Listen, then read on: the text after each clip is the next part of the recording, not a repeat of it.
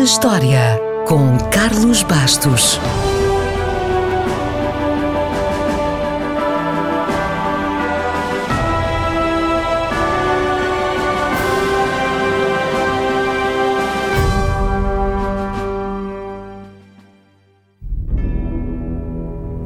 A 4 de dezembro de 1951, o Monte Boki Bok, nas Filipinas, acordou e de repente lançou uma enorme quantidade de gases superaquecidos.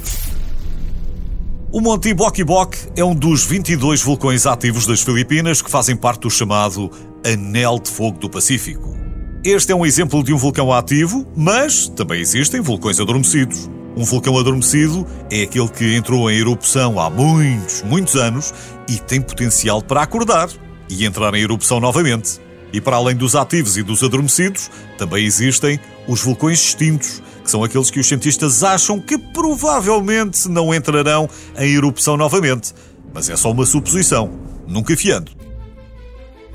Quer se queira, quer não, os vulcões fazem parte do nosso planeta. Basta recordar que 30 km abaixo dos nossos pés está o manto da Terra. Um sítio tão quente, mas tão quente, que as rochas derretem e podem ser espremidas até chegarem à crosta terrestre.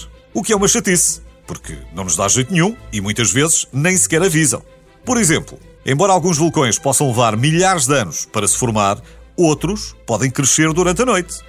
Um vulcão que apareceu no milharal mexicano em 1943 chegou aos 5 andares numa semana e no final do ano tinha mais de 300 metros.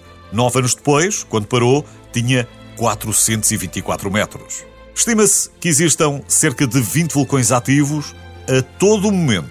E só não sabemos de todos porque 3 quartos de todas as erupções acontecem no fundo dos oceanos.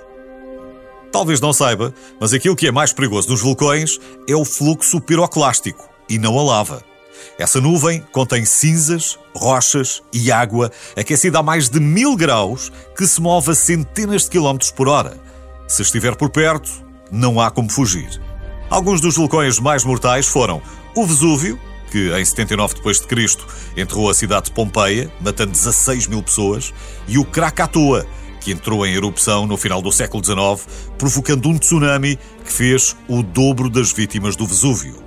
No entanto, acredita-se que a maior explosão terá sido a do Toba, há milhares de anos 73 mil anos, para ser preciso. Com uma caldeira de 100 km de comprimento e 30 de largura, a erupção do Toba mergulhou o mundo na Idade do Gelo.